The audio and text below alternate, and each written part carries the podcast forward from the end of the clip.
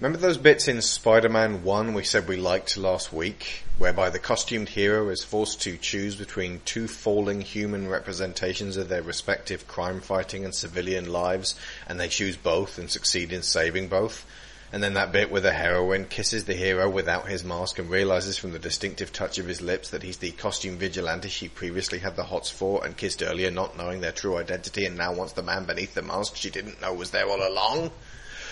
Yeah, we saw Batman Forever this week. It's in that. Digital Drift, episode 11, recorded Monday, 7th of April 2014, Spider-Man 2. I believe there's a hero in all of us. Gives us strength, makes us noble.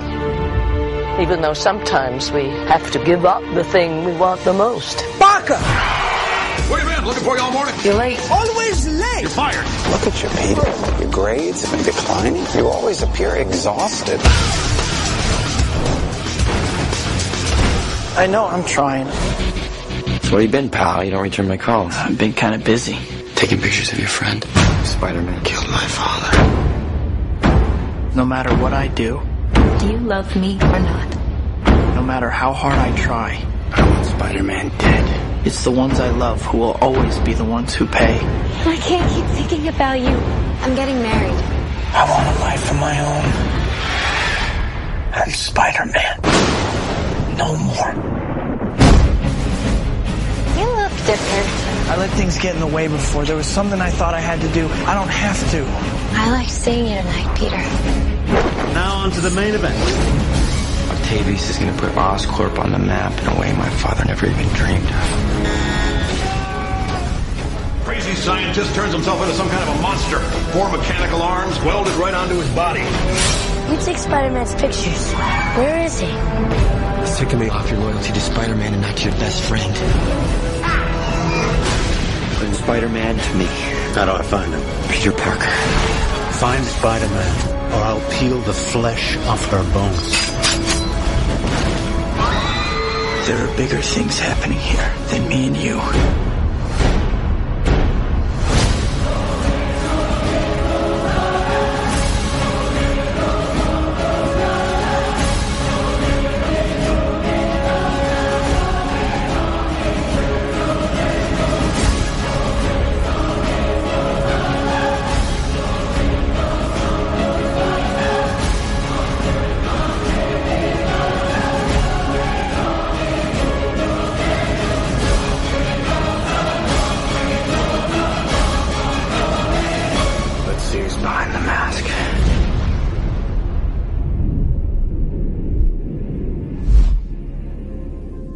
Deep discussion and entertaining analysis of movies, games, and media culture. Welcome to the Digital Drift. Welcome back to the second of the Spider-Man reviews. This time it's 2004's Spider-Man 2, long regarded as the pinnacle of superhero movies, darling of both critics and box office, adding yet more legitimacy to the idea that these could be films in their own right, and absolutely beloved by fans. Ten years later, following Iron Man, The Dark Knight, and The Avengers, in our eyes, this is far from perfect. Hope you folks like the taste of sacred cow steak. Before you switch us off in a rage, fear not, we're not going to rip into this one.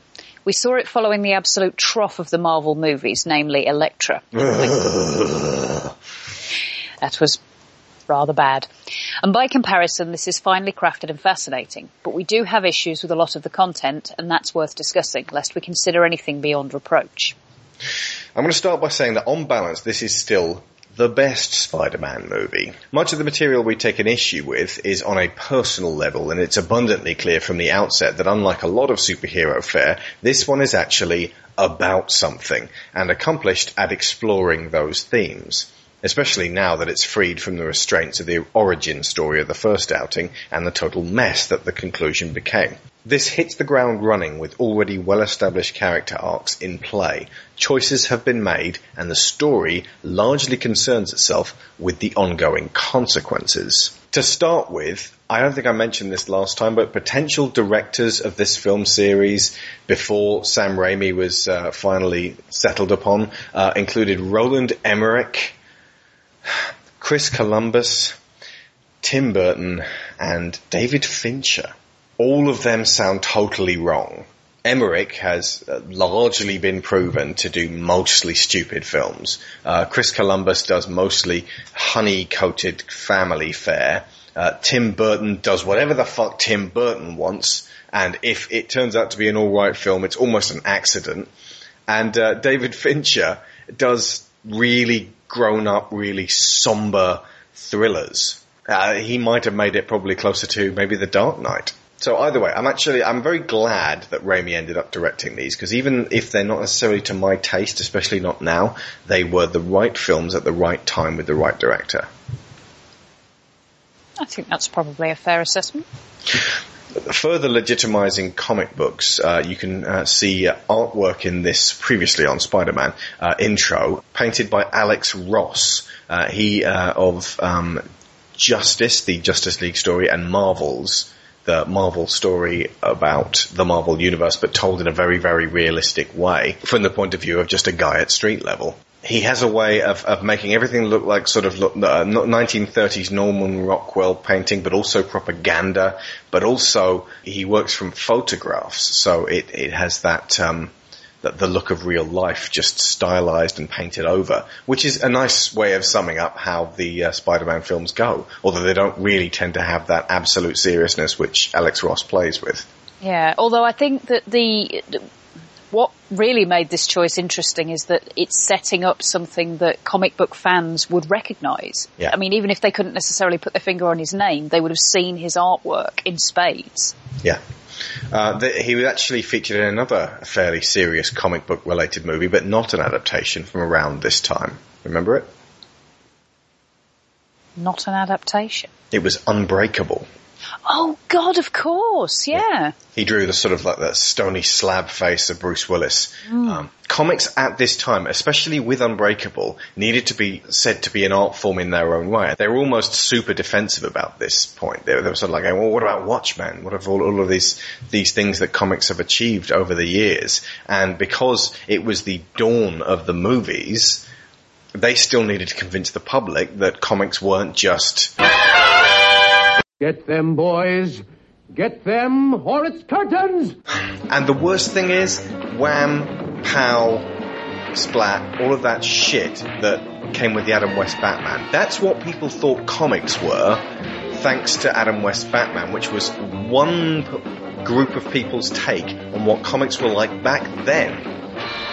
That's why I think that that Batman did more harm than good. Because we've been having to pedal three times as fast since then, just to make people think we weren't that. You are not sending me to the coolers. Freeze well. What killed the dinosaurs? The Ice Age. Stay cool, bird boy. Let's take some ice. Freeze, winter ice. Ice. Freeze, winter, winter. Freeze, cold. Frosty. Thanks, Warner Brothers. Nicely averted. But I think that importantly is one of the reasons why this was so wonderful at the time. Oh yeah. That's a good way of contextualizing it actually. Th- That, that was what we were pedaling away from. Yes. And Tim Burton's Batman was- didn't really, not entirely, get away from it. It was dark and camp and gothic and Prince did the bat dance and sort of riffed on the Adam West show and then it collapsed into Exactly. the Schumacher ones, which were like, Yeah. no, no, this is actually really what comic books are. See, so at this, at that point, it was like, we've been trying to make this for grown-ups, but what's the point? It's all just silly, isn't it? Yeah, see that that's the thing. The the Tim Burton Batmans I think were getting away from that, but they, were just couldn't eventually- sustain themselves. No, because Batman Returns was just a Tim Burton film. He was using the character to do what the fuck he wanted. He wasn't doing a Batman story. No. It wasn't even a Batman film. It was a fucking Catwoman and Penguin film. Agreed, but I do think that it it gave that sense of you can take comic book characters and do what you want with them. It it, it does sort of give you a, sense of comic books being diverse and not just one thing.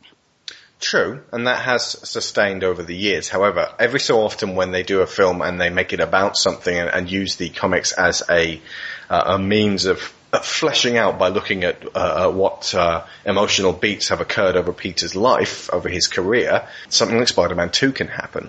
And uh, uh, that, that was most definitely uh, uh, the right move at this point. Because they could just have gone for a repeat of Spider-Man 1 and it wouldn't have elaborated. No, it wouldn't. It wouldn't. And and given that Schumacher's Batman's had absolutely taken things backwards, um, it would have not necessarily harmed the genre, but it would have prevented it from moving forward if they just said, well, that was successful enough for us, we'll just try and repeat the same thing. Structurally speaking, it is still not entirely dissimilar from the uh, original Spider-Man 1, but because, like I said, they hit the ground running and they're like, no, Peter, Peter has to juggle with all this stuff and be Spider-Man at the same time. It's kind of, it's, it, it ups the stakes. And an origin story, if you think about it, um, relieves the writers of the burden of having to come up with much else because the origin part is going to take up a sizable chunk of their running time. Before we start, let's go through the whole villain of the week script that this could have been, which was an earlier draft of the film. Doc Ock becomes infatuated with Mary Jane. His mechanical limbs use endorphins to counteract the pain of being attached to his body, which he enjoys. When he injures two muggers on a date, this horrifies Mary Jane. The result, who would mug Doctor Octopus? And the resulting battle with Spider-Man, his tentacles are fused together, and the fusion begins to kill him. In the script, Octavius is the creator of the genetically altered spider from the first film, and gives Peter an antidote to remove his powers. This means when Octavius is dying with his tentacles, he wants to extract Spider-Man's spine to save himself. This leads to the alliance with Harry in the final film. Beforehand, Harry and the Daily Bugle put $10 million price on Spider-Man's head, causing the city's citizens to turn against him.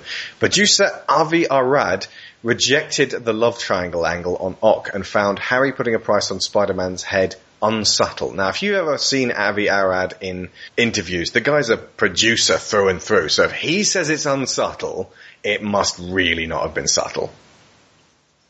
I mean, this guy uh, originated in Toy Biz. Enough respect to Arad, he saved Marvel from going down the tube in the late 90s. And he ushered in the, the first few movies. But then when the new Marvel movies came along with uh, Iron Man, he kind of took a back seat on that one and let Kevin Feige uh, take over on um, producing duties and godfathering that series. And it's been a much smoother sail since then.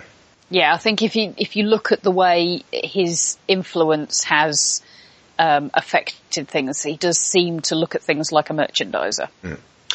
Now I see uh, this Spider-Man 2. Uh, it's dated. Uh, let's let's not mince words. Uh, it, it, feels like the sort of honey-coated. You compared it uh, as being akin with a fairy tale. It feels very different to the Avengers universe now, and uh, and definitely very different from Dark Knight. Mm. it, that doesn't mean it's not still relevant, but it has sort of taken its place in superhero cinema history where it's very much of its time. Uh, it, it, feels very much like Superman, the original, the Donner one. Both Spider-Man's 1 and 2 have that feel to them. In fact, specifically this feels a bit like Superman 2, only Superman 2 is considerably less accomplished in either cut than Superman 1. And even Superman 1 falls apart near the end. Um, see the Superman review for that.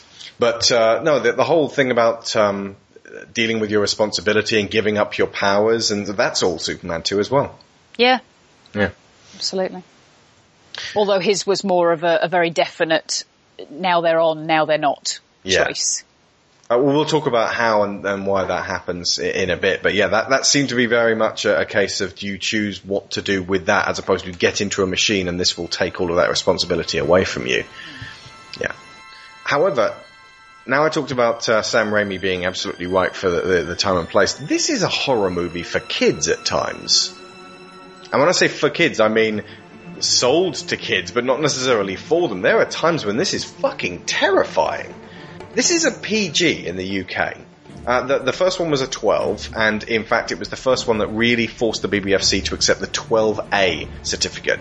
The idea being that originally it was a 12, and this seems alien to us now, but under 12s could not get in to this first one, that is. And eventually, when they conceded that that would uh, mean that a hell of a lot of Spider-Man fans would not be able to, like their core demographic, their key audience, would not be able to see the film that had been made for them in the UK. They extended an A to that, which basically meant accompanied by an adult. And that was the first one because of the threats of sexual violence from the Green Goblin and his particular viciousness. And then you watch Spider-Man 2, and there's no real threats of sexual violence, although he does say, I'll peel the flesh from her bones.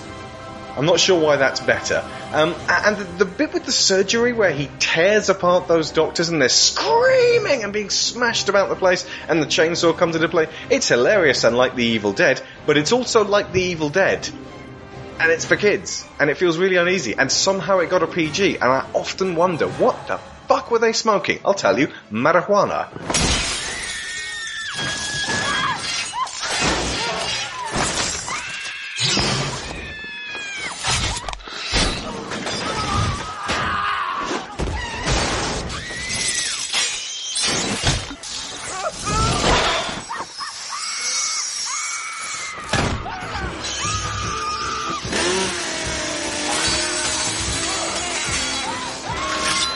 Interestingly, Paul Shotton informs me, and he's the BBFC specialist on our site, that the IMAX version of Spider-Man 2 is a 12A because of the intensity. I think it should have been a 12A to begin with.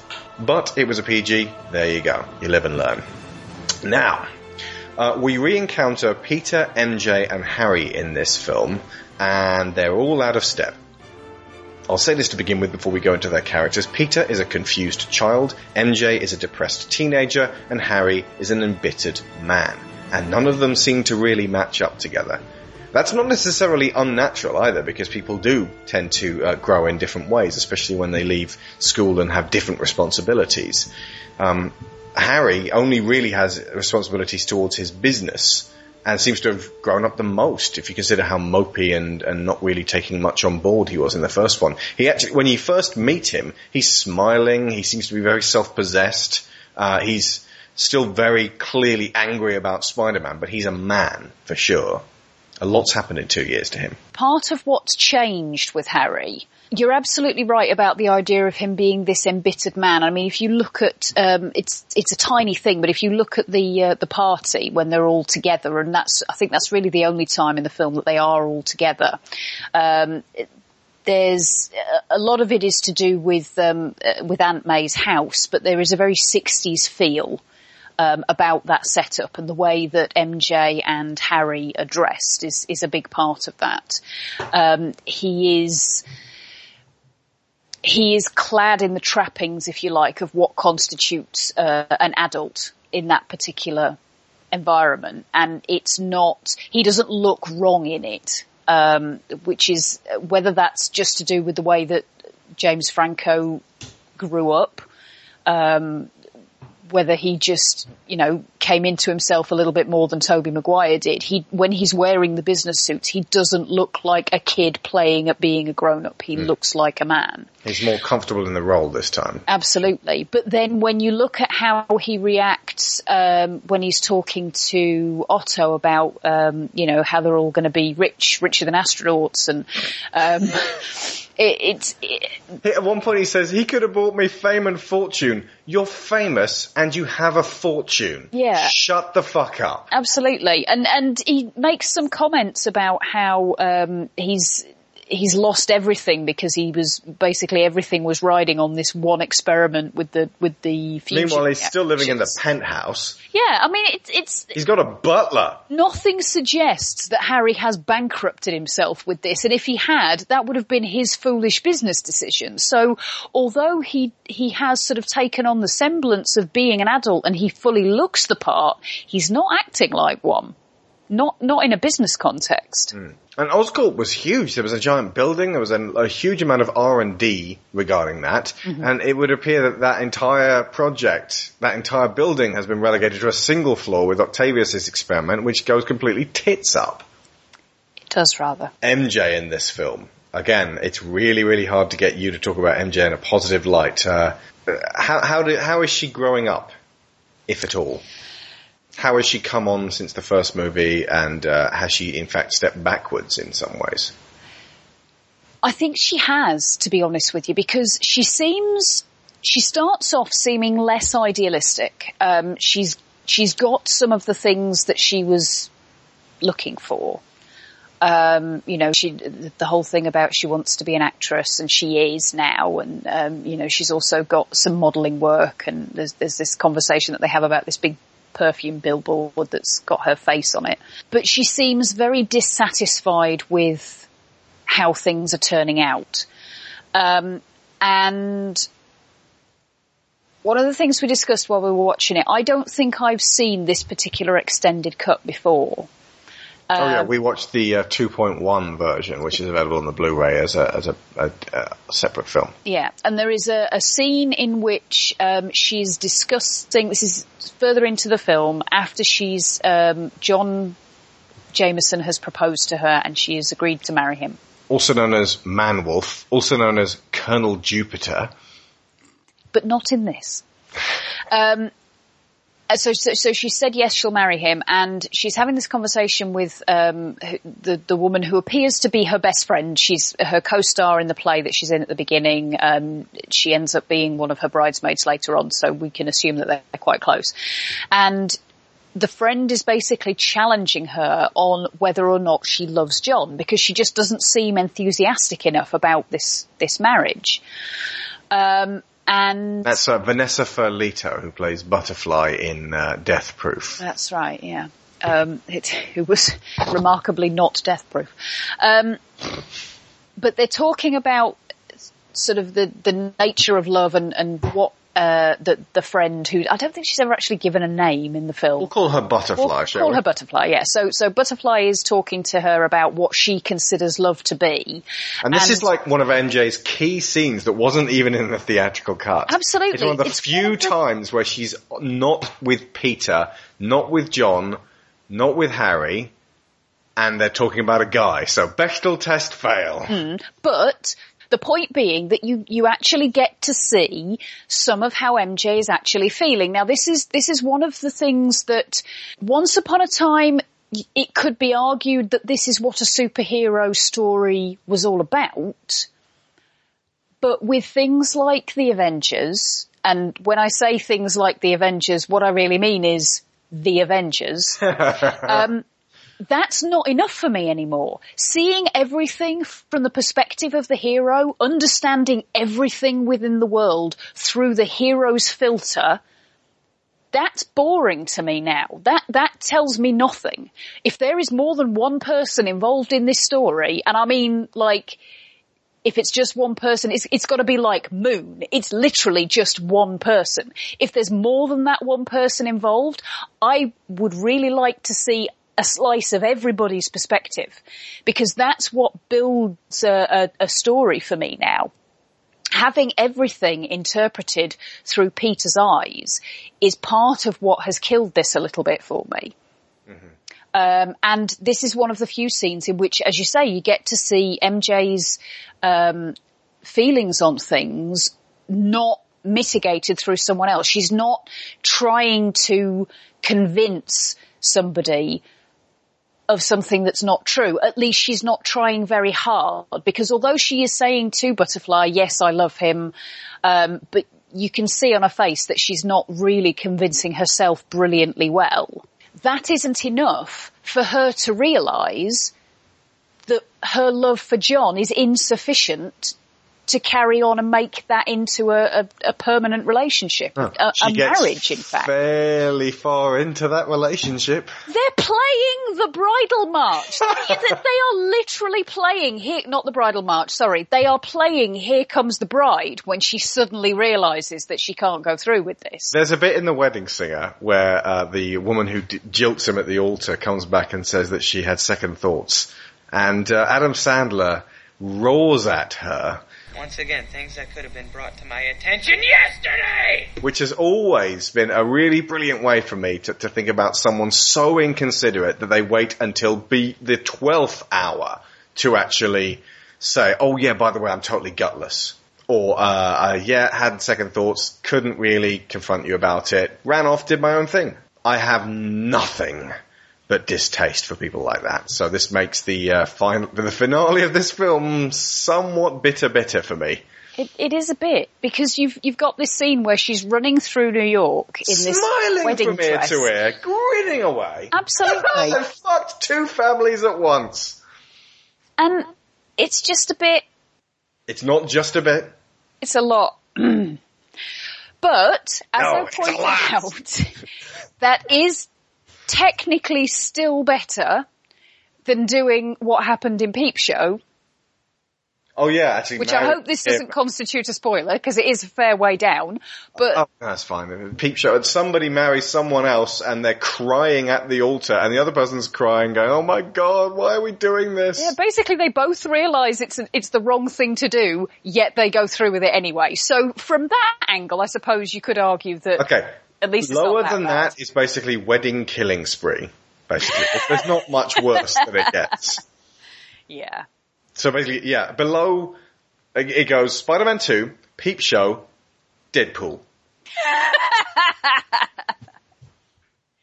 In Wolverine's origin. Yeah, we're we're abbreviating wildly, obviously. Of course. There are stages in between. So, Um, so yeah, MJ in this, she, she and Peter torture one another throughout the film because it's it's abundantly clear that she knows. She's not really accepting it. She's not really admitting it to herself. She's not discussing it with anyone. She can't discuss it with anyone. Peter can't discuss it with anyone. He's Spider-Man. When he kissed her at the end of the first one, she realized that Peter Parker was Spider-Man. She doesn't really ever confront that. And at the very, very end, when she sees him without his mask, what passes over her face is not, oh my god, it's Spider-Man and he's Peter Parker. It's, okay, so I guess I can't really do this anymore. And it's kind of, there's relief there because she doesn't have to really hide it from herself or from him. But that also means that she keeps going through clenched teeth, don't disappoint me. You're late. Everyone else can see it, but not you. This guy's out breaking his neck for the city, and she's getting all weepy because he won't see her. However, the blame is not entirely on her for her unrealistic expectations. She says to him at the end of the first one, there's only one person who's always been there for me, it's been you. And so that's pretty much the benchmark for who Peter Parker is. And in this, he really isn't there for her. And there are many, many times when he really bloody could have been, but he has, here's Peter's real problem. He's not very good at organization. That's really it. Do you know what Peter Parker needs? A PA. Is that it? A diary. Oh, diary. No, no, because he needs somebody who's better at, or- somebody who's naturally gifted at organizing his shit. And uh, when it comes down to it, he needs a code. With great power comes great responsibility is a brilliant code to have, but it's very nebulous. It's very unspecified. What does he stop? What does he save? Who does he go to try to uh, prevent or to rescue or to, you know, if it's, if the answer to this is everyone, he can't have a life. And unfortunately, this entire movie, it comes down to the fact that uh, Peter Parker is just a kid, uh, painfully so, kind of wrestling with that fact without ever really confronting it. Well, he seems to have a, a very childlike perspective of what, what responsibility constitutes. Yeah, but you said before that uh, at the end of the, the last one that he doesn't really know what responsibility is. No responsibility. I suppose if you if you take the fact that his um, his example for manhood is Ben, um, Ben's uh, not necessarily his interpretation, but the version of responsibility which life handed him was to do a job for uh, an organisation that clearly valued him so much that it, made him redundant at the age of 68. Um, and um, you know spent his entire life dedicated to supporting himself and May, um, never looking for anything particularly more than they had.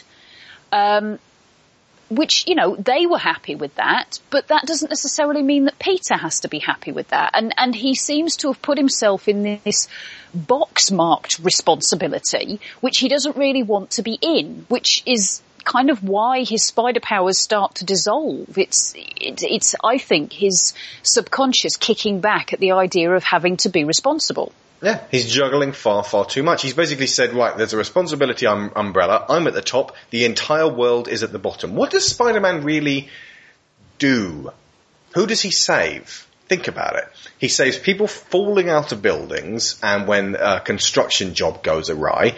He stops people who have taken a car and are speeding down the road with it, with other people following them, usually the police. He's doing the police's job in this case. He prevents diamond robberies and bank robberies. Again, this is the police's job.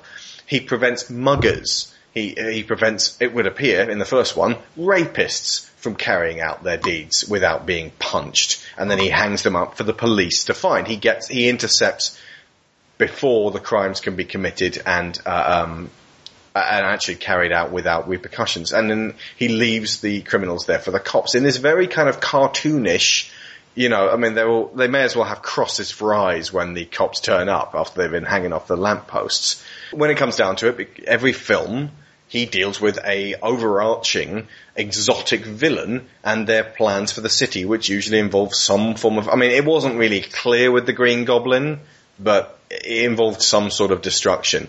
In this, the best of the of all of them, um, there's a very straightforward jeopardy that the city's in, which is that if Doc Ock uh, tries to replicate his experiment at the end, he's going to destroy the city inadvertently. Not out of I want to destroy the city, but I want to make this thing work. And that's why it's the best threat of all of them. Technically, the lizard does the same thing in um, Amazing Spider-Man, but with far less of a understandable motive because he got, his brain seems to go, well, everyone would love being a giant lizard. I mean, look at me, I'm having the time of my life. No, that doesn't, that doesn't scan.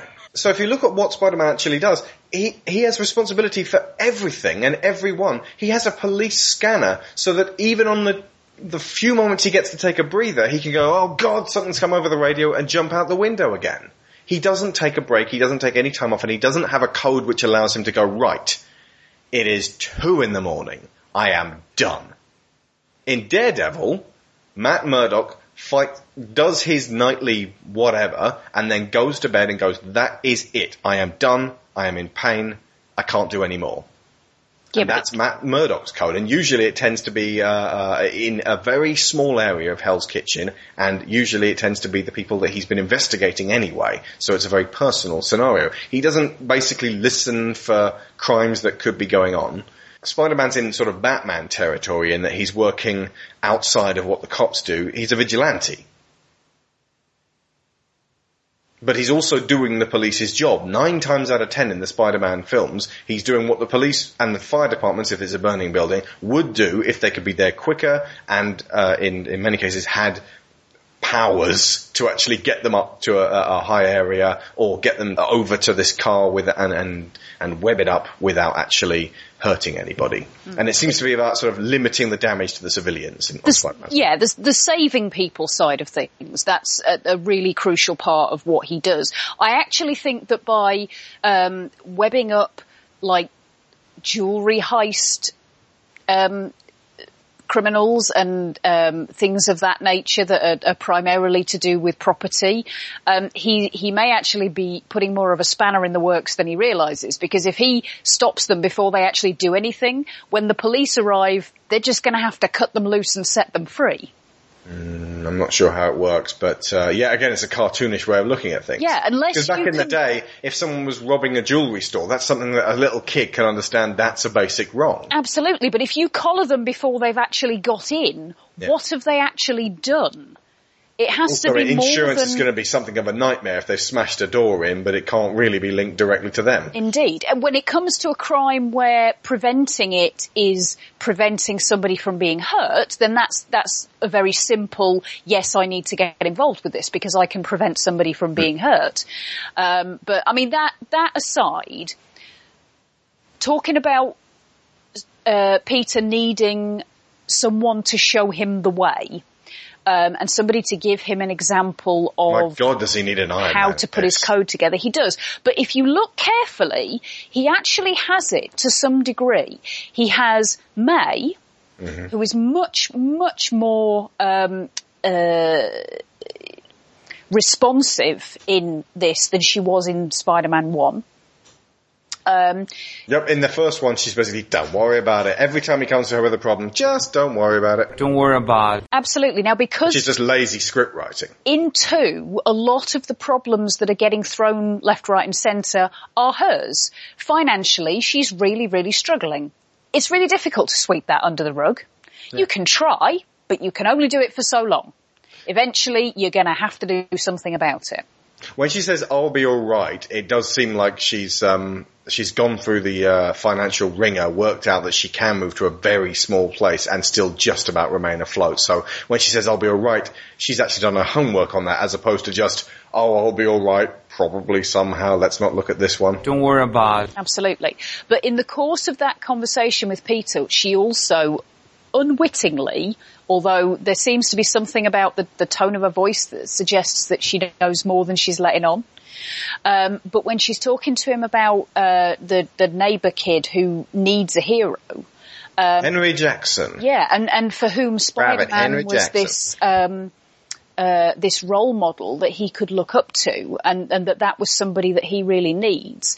I think what she's what she's trying to point out to Peter there is that he needs a role model, he needs a hero, somebody who he can pattern himself after, and that ultimately, um, though he loved Ben, Ben is insufficient for that role. Um, but also she's when she's talking to him about sometimes you have to um, to do what's right, you have to let go of the things that you really want. She's giving him clues there as to how he can move forward, which is to sit down and work out exactly what it is that's right for him, um, or not not what's right for him, but what he perceives to be the right thing to do. Because ultimately, the right thing to do is not the same for everybody. It's not as, as cut and dried as that. Um, and again, it does come down to the fact that he needs to give himself time to breathe, time to think, and to work out what he wants to do with this power, where he wants to take it, um, what he wants his life to be, and how that will dovetail into whether or not he's Spider-Man. And Octavius, as the man, before he gets tentacled up, is Not in the hentai sense. no, no, not at all. Um, but um, he he also provides this almost unwitting role model for Peter. He's in sciences. He's involved in the things that that Peter is interested in, which I don't think he's unwitting. never I think was. he's in a position where he knows that the people that are under him who come to him for tutelage are immediately going to look up to him. So he has got this great persona to to project to them. He knows he's a role model. Yeah, he he probably knows he is, but the degree to which he is a, a template for Peter to pattern. He doesn't realise his his true impact. yeah. Exactly. And, and even beyond he himself and what he does, if you look at the fact that he is married to uh, a woman who is of the arts, um, who is a very creative and loving and caring and understanding woman, and, and many things that Peter interprets Mary Jane as being, I think he's wrong, personally. I don't think MJ has anywhere near as much depth to her as Rosie does. Um, but that's not the point. She, she kind of is in that that slot for Peter, if you if you like. Well, she represents an anchor to Otto, and you see what happens to Otto when she gets t- yanked away. Exactly. Um, but in a way, that whole setup is Octavius presenting Peter with a negative yardstick. This is what will happen if you allow your obsession to carry you forward. The people that you love will get hurt. That's a double reason why uh, I said yesterday that um, Otto would actually have been a fantastic mentor for Harry. Because for a start, he could actually teach Harry a little bit about life, a little about a bit about relationships and appreciating people. Because if, if you remember, folks, Harry doesn't really know how to deal with people if it doesn't involve throwing money at them. He can start off explaining about the poetry and his relationship to Rosalie, uh, but then if Harry was able to also see how far Doc went down, he would be able to see patterns in his own scenario, obsessing over Spider-Man And it is a very important lesson to learn. and obsessing over his father. Let's face it. Yeah, that, that obsession ultimately, anything that you give yourself over to, uh, to the exclusion of anything else is going to ultimately end in a bad way. Especially question- those closest to you. Absolutely. The question is just, do you catch it in time? Yeah. Uh, Octavius is often praised as a, as a fantastic example of a movie vi- uh, antagonist that you can relate to, and there's actually two Ottos in this movie. There's the Otto Octavius up to the point where he has the uh, terrible, terrible accident, and then that actually carries over some way into him being Doc Ock. But then when he's talking to his arms in the shattered building, uh, which is uh, symbolic of uh, the ruin that his life has become, and he suddenly goes, "No, my that, that couldn't have been a problem. It, ha- it was perfect." Blah blah blah blah blah. His arc goes from a good man to a crazy obsessive who then decides to do a series of really awful things that are effectively unforgivable. And at the very, very end, that good man comes back. But in between time, you get a cartoon robot. Doc Ock, Literally. Doc Ock, yeah. Doc Ock when he robs the bank, Doc Ock when he threatens Peter, Doc Ock when he kidnaps Mary Jane, Doc Ock when he fights Peter, uh, Doc Ock during the train scene, Doc Ock when he's going up and down the building, kidnaps May, gets smacked in the face, chucks Peter all over the place. That's a giant cartoon. Maybe not his motives because they have an overarching attachment to the original, uh, Otto's plan overall, which is that he's trying to replicate something that he got wrong and he can't see that it went wrong due to human error. But his, the actual actions are ridiculous. Like during the bank heist, he's stealing gold coins. This is like a video game or, or a really, really early 60s cartoon or comic or something. Somehow he, he manages to get gold coins and turns them into packing crates with the components for a precious tritium sun device. I mean, Spider-Man, no one can interfere with my plans. Looks like I got you with your plans down. I'll stop you with my all-powerful arms. What are arms? My spider senses are tingling. Something's going to. Spider-Man, look out! I'm not sure where, what's phase two? Sure carry weight. If phase three is sun creation Unlimited device, energy. and phase one is giant bags of buffalo nickels, what the fuck is phase two? Did he go on the internet? Did he go to another bank as Dr. Octopus to cash them in? Did he go to the docks and buy them on the black market with giant bags of cash? Because they, they'd have said, yo man, were you followed here? Well, yes, because I'm an, I'm an enormous octopus and the government has Bourne style spy satellites tracking my movements. Because they would. But of course they don't because this is a cartoon world. And that's what separates it from the goddamn Avengers. Things happen in this that would only happen in cartoons, especially in the middle.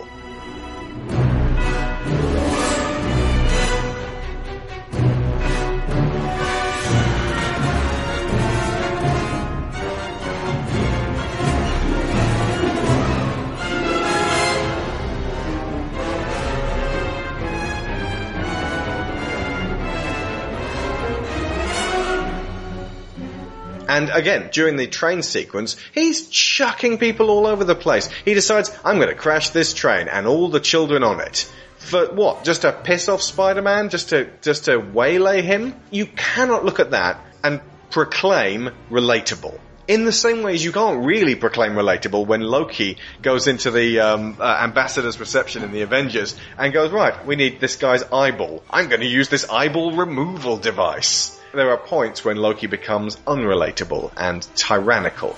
And I'm not going to consider that the Avengers is a sacred cow either. But I'm with Loki every step of the way. And there are times in um, Otto's arc when I just go, oh, okay, Cartoon Octopus Man, continue to be awesome to look at, but nonsensical in execution. I think though part of what you're talking about is is that is is Tom Hiddleston, not to put too fine a point on it, because when Loki is doing the wahaha with the eyeball removing device, you still have Tom Hiddleston's face looking vaguely scared by what he's doing. Mm. That bit when uh, after he gets out of the Triskelion Shield HQ and he's getting into the um, truck as it drives away, his face it just flashes up. He's so scared, but he holds it back and he holds it in, and they never really focus on it. But that's that was all But we're, we're not reviewing Avengers right now. Oh, I wish we were. but but no, part of the the issue um, with uh, Doc Ock is that you you can't have that if seventy percent of this character is bad CG. and also the the other thirty percent is a nutter talking to his robot arms. Yeah, Who have a put- disproportionate amount of AI to make these suggestions to him. Where the fuck did they get all these things? I get that they, that the arms want to survive, but the thoughts that they put into his head are so abstract and specific Mm. that it's hard to believe that any kind of AI came up with them. Absolutely. A- Especially not AI that's used to handle heavy machinery. It's a giant, clever forklift truck. it is? That's a really good way of putting it. But yes, you're right. I mean, you ultimately, that's, that's not how AI works. You know, uh, sci-fi 80s movies notwithstanding, a, a, an artificial intelligence will comprehend what you have programmed it to comprehend. What was that, Robot Arms? If you were me, you'd diversify my robot portfolio. or words to that effect. But there's there's also there are um, what appear to me. I mean, I could be completely wrong on this. I could be totally misinterpreting. We haven't seen any of the the behind the scenes stuff for this one yet.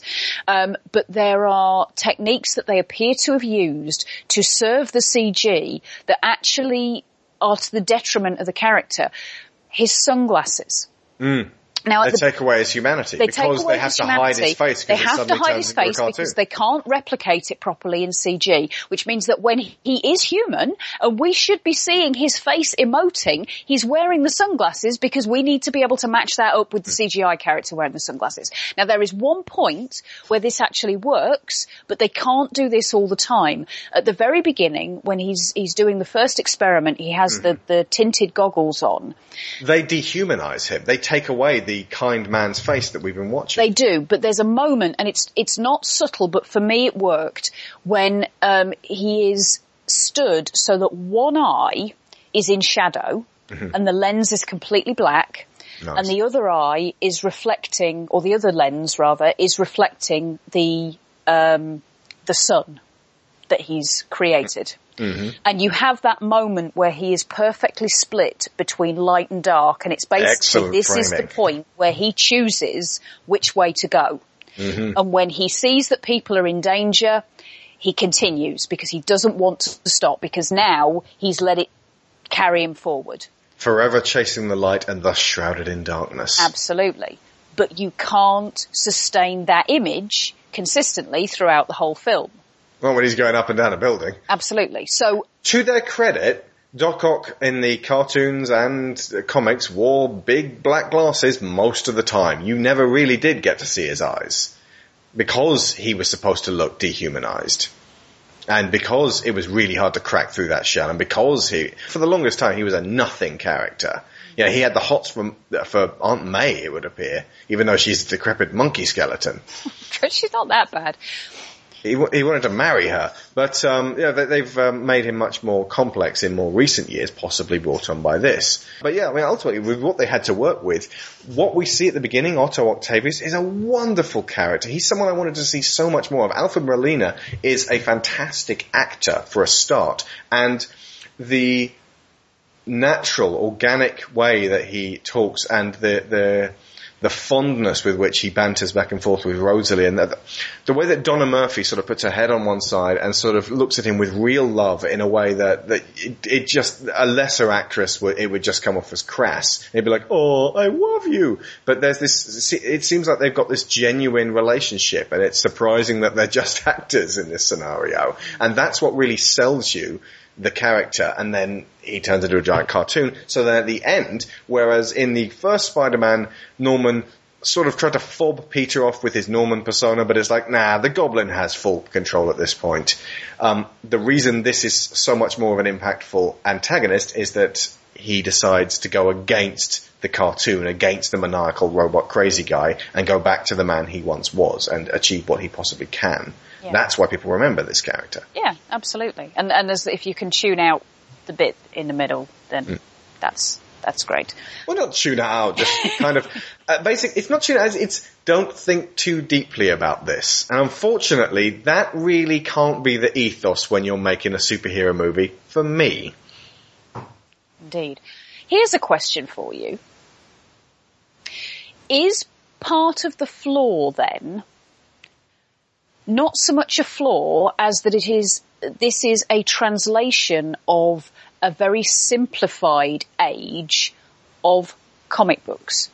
when we look at, at the Avengers and what's been built around that, a lot of what they've created in the Marvel Cinematic Universe is building on much more recent comic books and the Yeah. medium has matured and, and grown up and expanded and deepened and got more subtle as, as time's gone on. When Spider-Man 2 came out, it was only a few years after the uh, the 90s when it was all about the superstar artists.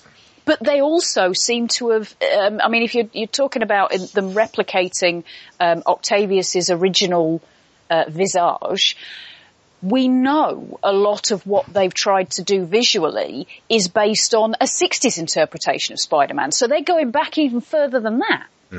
The best MCU film we've seen recently is The Winter Soldier, which is based on a very recent comic. Well, 2004, so around about the same year. But this is what I'm saying. Spider-Man, um, uh, Spider-Man 2, uh, they're not based on Spider-Man books that were written three months ago. They're based on stories from decades past. Spider-Man No More is a one-issue Spider-Man story written by Stan Lee and John Romita Sr., so that's how early it was. Issue 50, July 1967. That bit where he leaves the spider suit in the bin, um, that's totally from this. So that's how early we're talking here. Absolutely. And, and I am not saying here, I am absolutely not saying that there aren't brilliantly subtle and tragic and deep and human stories in comic books from the 60s and 70s and 80s and 90s. I'm, that's not But they do tend to move in broader brushstrokes. Exactly. And those issues stand out because they're fairly rare and they are remembered because they stood out at the time. But maybe this is why it feels so much like a fairy tale to me. I was going to ask you about that actually. You, you see this whole trilogy as a modern day fairy tale and within that structure lies both its strengths and the troubling material. Uh, Hmm, absolutely. Can you elaborate on that one? Well, I mean, what, well, what I was about to say was that if you look at, at um, what tends to happen, again, not always, but when filmmakers try to interpret uh, a straight fairy tale um, into cinema without really adding anything to it, um, without putting any um, multiple layers in order to make that story worth a two hour running time. Um, you tend to get things which don't work brilliantly well. Um, and don't give you that much to look at and to uh, to interpret and to understand, which is what fairy tales are supposed to be.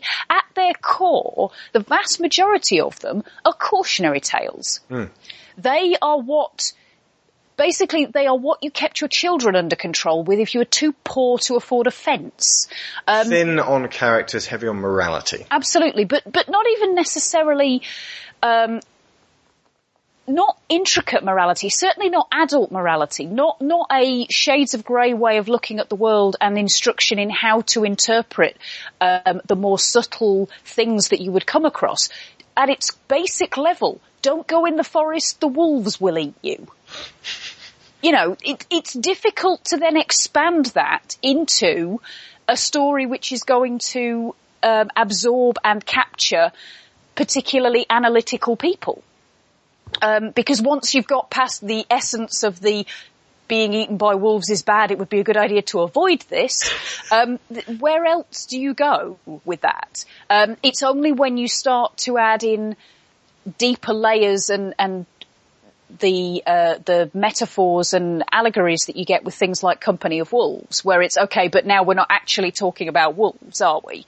Um, that's where- We're actually talking about burgeoning sexuality absolutely, and that's the point at which it gets and interesting. female gender role application throughout Indeed, society. that's that's where it gets interesting for me. But I think Oh, that's a good film, by the way, folks. We're probably not going to ever review it, but A Company of Wolves by Neil Jordan. It's great stuff. it looks horrible. I will I Oh, will God, hands up confess that. It's- it, uh, some of the effects are just oh man, so It is poor. at times not on purpose, laughable. Yes, absolutely. But if you could look past that, it- there is There's a lot of stuff going on. intriguing at its heart. I was trying to work out why I love and hate fairy tales simultaneously and possibly equally.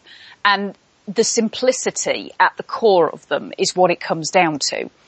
Um, if that simplicity is elaborated on and made more intricate for a more in-depth and multi-layered and ambiguous story, then that will interest me. If you stick with the simplicity, but just make it longer, that's going to lose me. And especially if you stick with the simplicity and push for a happy ending. Because, like I said, cautionary tale. If you're going to keep them simple, then what they have to be telling you is the stuff to stay away from. The, the things that you absolutely must take this on board because your life depends on it. Your life doesn't depend on chase after the man you really love in your wedding dress, having left the man that you're not all that fussed about stood at the altar. you can't present that in a wholly positive way and not then have, I would like to think, lots of intelligent people going, hang on a minute, this isn't entirely okay. Well, I'm assuming that whole end bit was supposed to heighten tension. Like, I mean, will she marry him? Which is something that uh, people who uh, throw together rom-coms think girls like. However, it's impossible to pull that one off without MJ looking really bad as a character. Again, it's, it's one of those ones where it's like, let's not think about this too much. You can make spur of the moment decisions, but ultimately there is a responsibility there, which MJ appeared to be shucking. Mm. But then again, you do have that last frame which lingers on her looking apprehensive. Mm. And there's going to be a payoff for this one. Exactly. Internally questioning whether or not she's made the right decision or whether she really can be the supportive superhero partner that she has basically stood in his doorway and said, this is what I'm willing to be. Mm. But has she actually thought about it? That's part of why I have such difficulty appreciating MJ as a character in these films. Is there ever a time when you can point to a decision that she makes, an action that she takes and say, yeah, she's clearly thought that through. It might not end up being the right decision, but she's clearly thought about it. No, she just jumps into everything, both feet first, or hangs back doing nothing because she can't muster the energy to, to make any decisions or take any actions and just waits for things to happen to her. And we could say, well, that's her uh, being a teenager. That's part and parcel of being young. However, when we reviewed Iron Man, I said that it was a huge, huge deal that we finally got to see Tony Stark and Pepper Potts adults in a superhero movie. That was a huge thing. And that's because of these films. It had to feel like it had been frustratingly done to death for the idea of adults playing this game to feel fresh and new.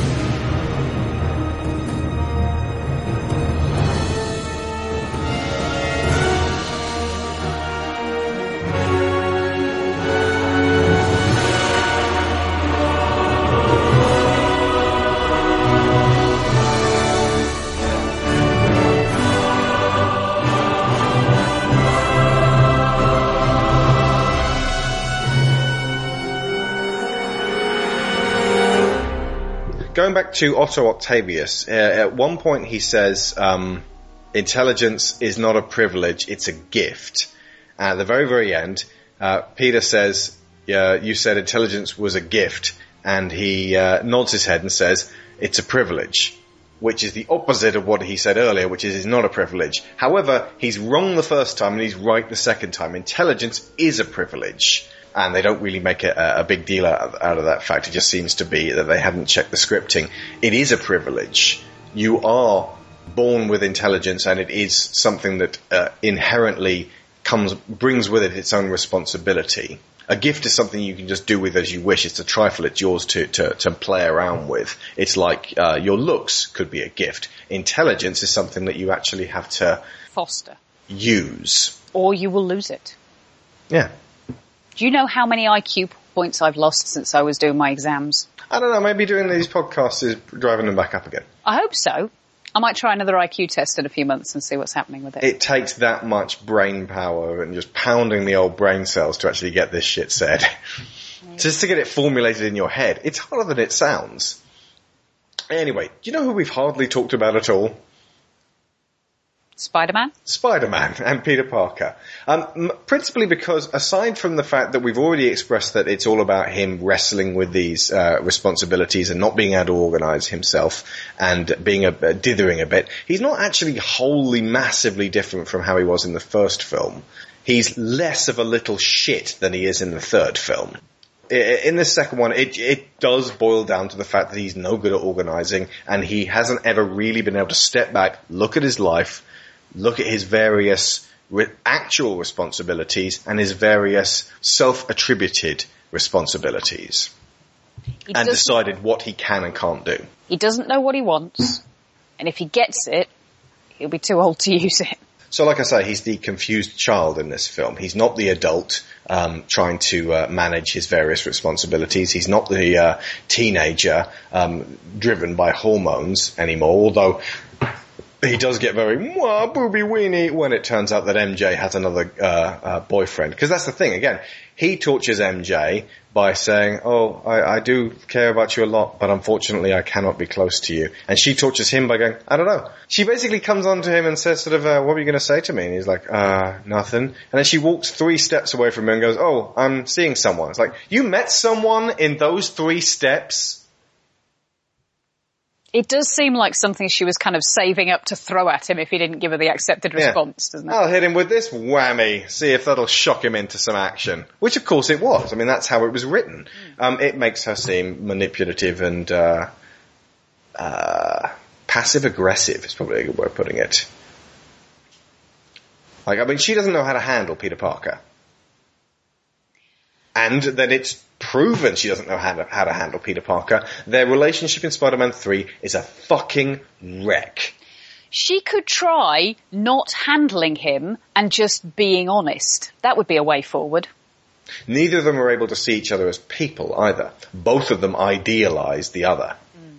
They're more conceptual to one another than actually people. Yeah. And until they learn to realize that they are people, they can't really live side by side. And in Spider-Man 3, that doesn't happen.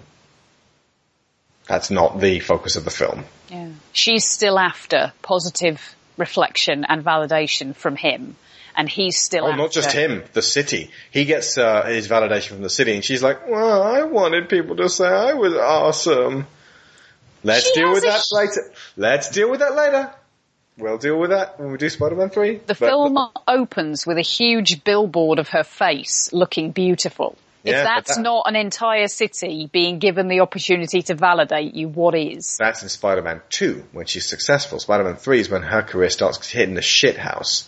Um, which is, you know, liable to bring anyone to depression, and it's understandable, but the way she handles it is, um, Less than heroic? less than heroic. Right, we'll, we'll do that during Spider-Man 3. We'll have enough to complain about during Spider-Man 3. Yes, I'm we bringing will. that into Spider-Man 2. Uh, uh, what I'm pointing out is that at the end of this particular corridor is not a decent resolution.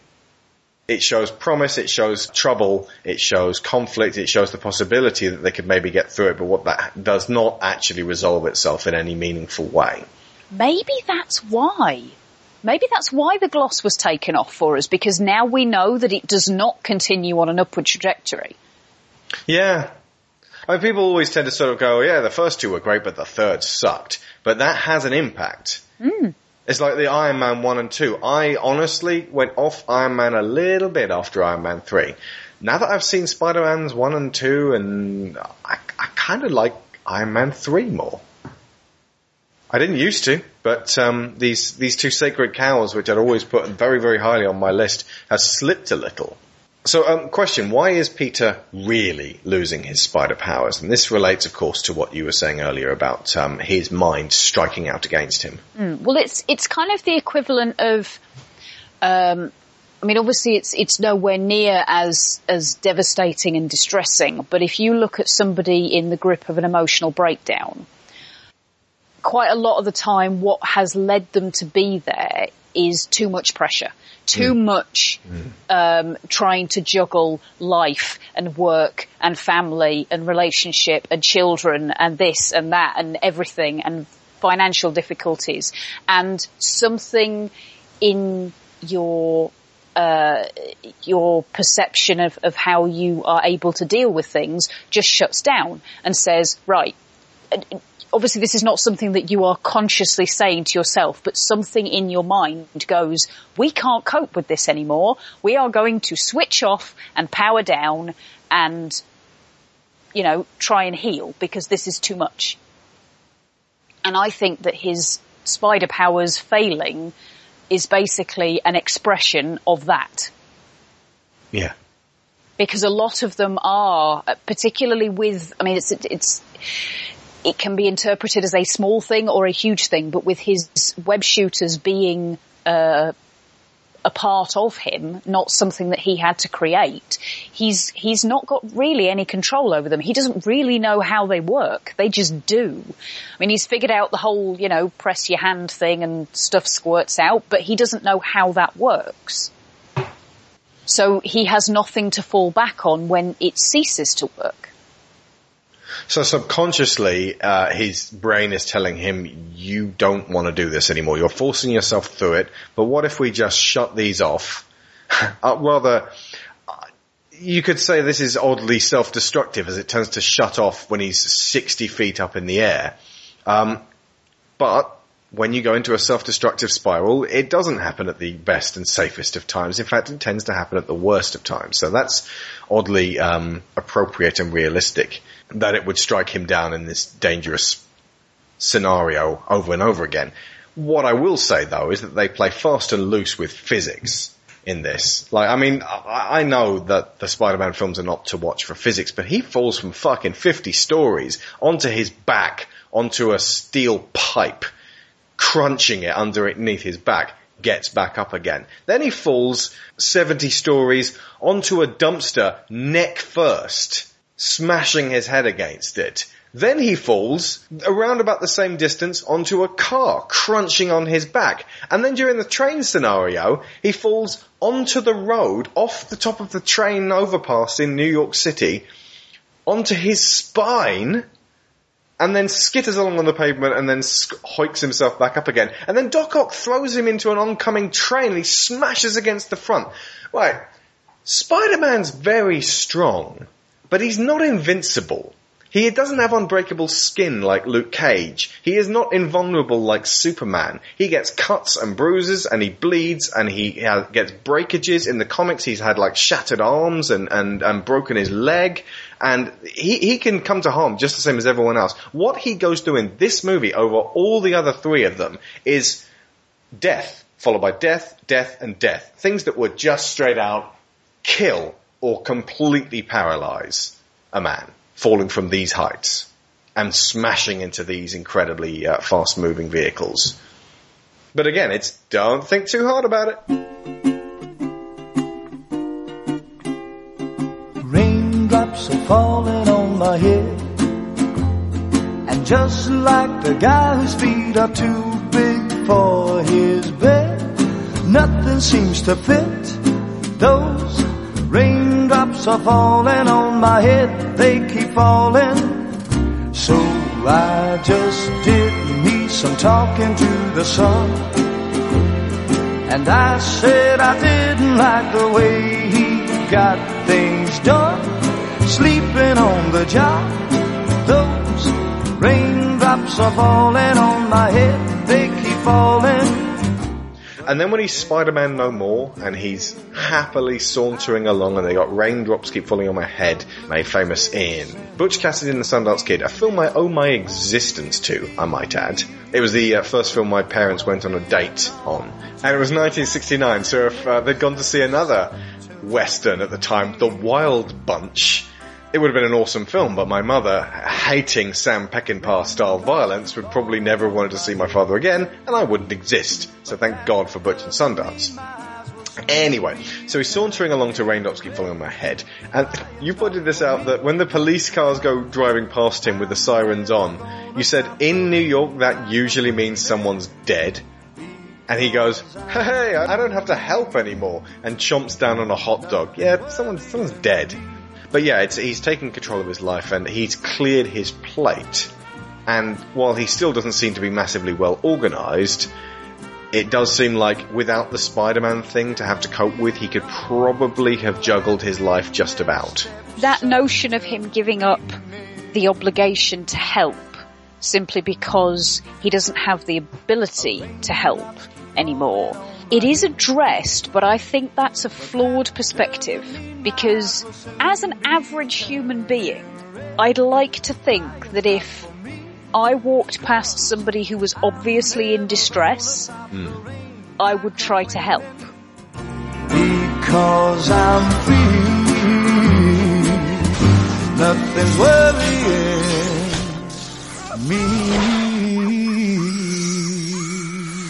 Even if what I could actually do was pretty limited. That is seen as the line, though. That's something that he looks back on and regrets and thinks, I probably should have and could have saved that man. I don't necessarily need to be Spider-Man, but I do need to be a man, and that's what makes him go into the burning building. That's the scene in The Incredibles when Bob Parr's looking down the alleyway and that guy's getting beaten up. And Peter's looking at him from uh, just a few feet away and thinking, ah, I probably should help that guy, but no.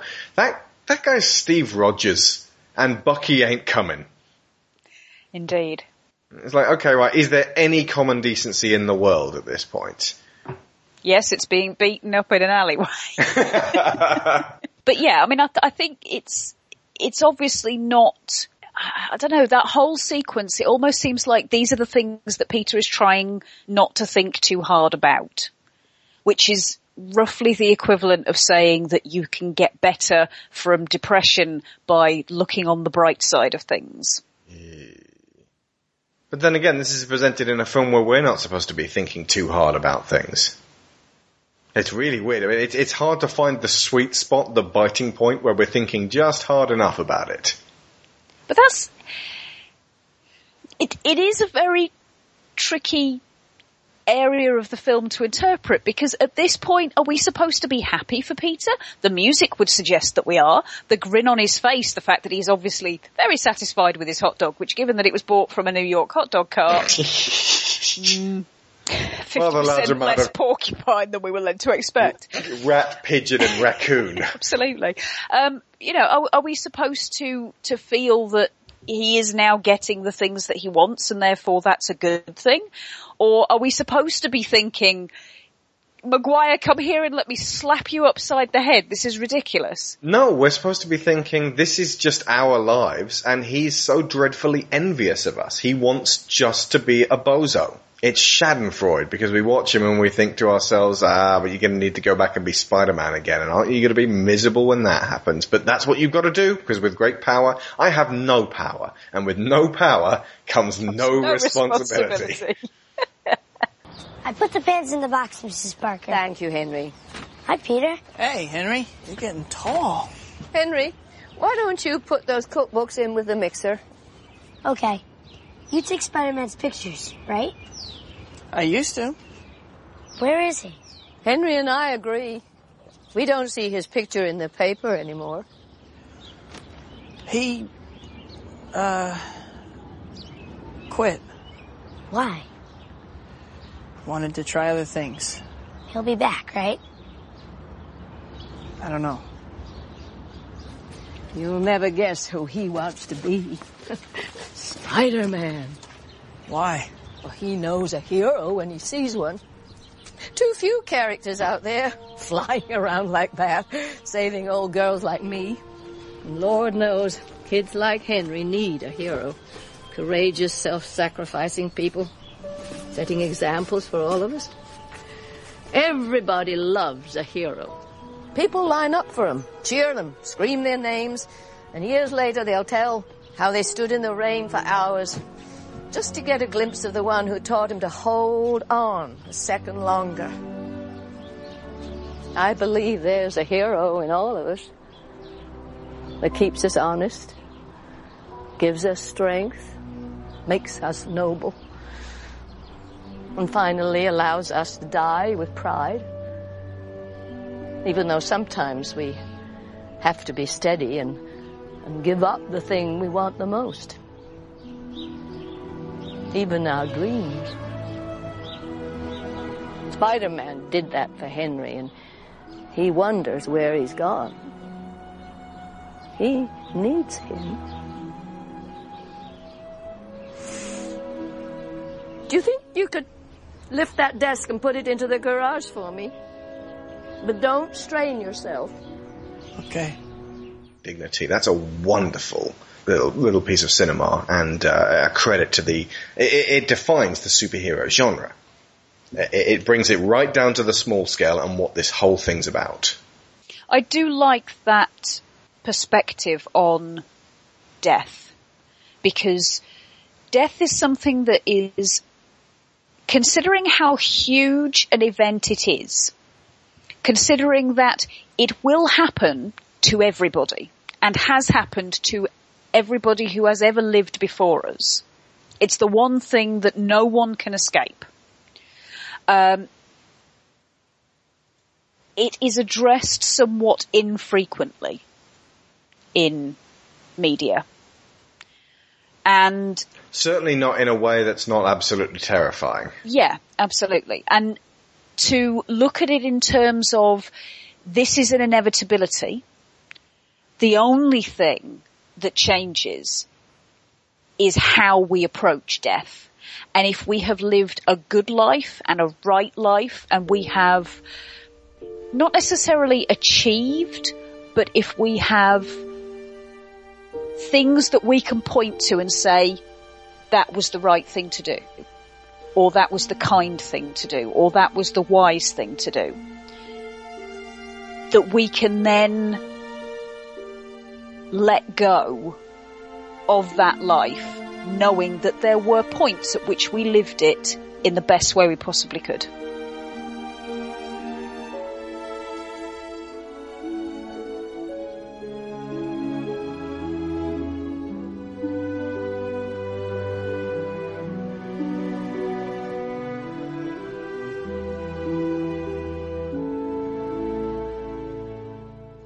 A few little uh, bits of detail before we roll up for the finale. Um, the Evil Dead car is in this, same as it was in the first one. It's the same car, obviously. It's in May's garage at this point, having been stolen by that uh, thief in the first one and then returned to her. Uh, It's been Stan- resprayed as well, isn't it? no, it's still yellow. Oh, It's always been yellow. Okay. Um, Stan Lee is in this again. I don't think we mentioned him the first time. He rescued a kid at the parade, and he just pulled someone out of the way in this second one. This is during the early Stan Lee cameos. So his best one actually comes in Spider-Man 3. Well, it was literally just let's all thank Stan for turning up. It, it's a good one, actually. It's a, it's a nice closer. We'll, we'll get to that soon. Uh, Bruce Campbell is the usher. I'm convinced still the same guy, just hounding Peter around the city. I, I really kind of wish that Peter had just punched this guy out and blasted into the room and just like, you know, caused a real scene, but just shown MJ, look, I fucking made it before he gets dragged away. Instead, he, he just, he is such a wimp in this film. He's such a, like, when he's struggling with the mop and bucket during the pizza delivery thing, and he's he's delivering pizzas for Asif Mandvi, who was in last scene in the last Airbender movie. He was the one who went to the secret library and found several scrolls. You know that uh, pizza place, delivery place that only sells Dr Pepper. Um, that seems to rely only on one pizza delivery guy and has uh, 29 minutes or you get it free, even in New York, even with New York traffic, even though that's ridiculous. I'm sure there are places in New York that do that, but they probably don't only rely on one pizza boy. And then he's fucking around with the bucket and stuff. That woman's like, ah, not paying for this. I, I, I would just have burst in there, thrown the bin like so crazy and so in, have the guy look like he had a screw loose. Then he fucks around with the mop and bucket and then takes his bungee cord and goes, oh, okay, you just lied. Oh, God, I, I hate Tobey Maguire. And this is his best appearance as Spider-Man. This is why I love Tony Stark so much.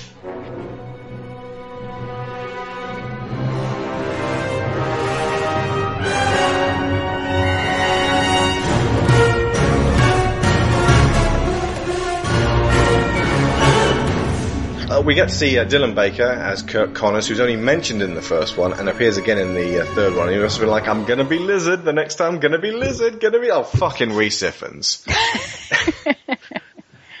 and uh, and no, but uh, nice touch of having him only have one arm as well. Uh, J. Jonah Jameson just returns in exactly the same capacity. Crazy scientist turns himself into some kind of a monster. Four mechanical arms welded right onto his body. Guy named Otto Octavius winds up with eight limbs. What are the odds? Hoffman! What are we going to call this guy? Uh, uh, Dr. Octopus. That's crap. Uh, Science Squid? Crap. Doctor Strange. That's pretty good. But it's taken. Wait, wait, I got it. Dr. Octopus. Uh, but uh, I like it. Of course you do. Dr. Octopus. New villain in town. Doc Ock. Genius. What are you looking for a raise? Get out. Spider-Man wasn't attacking the city. He was trying to save it. That's slander. It is not. I resent that. Slander is spoken. In print, it's libel. Tomorrow morning, Spider-Man, page one, with a decent picture this time. Move Conway to page seven. There's a problem with page I make it page eight and give him 10% off. I make it 5%. That can't be done. Get out of here! Boss, your wife's on the line. She says she lost a checkbook. Thanks for the good news. Could you pay me in advance?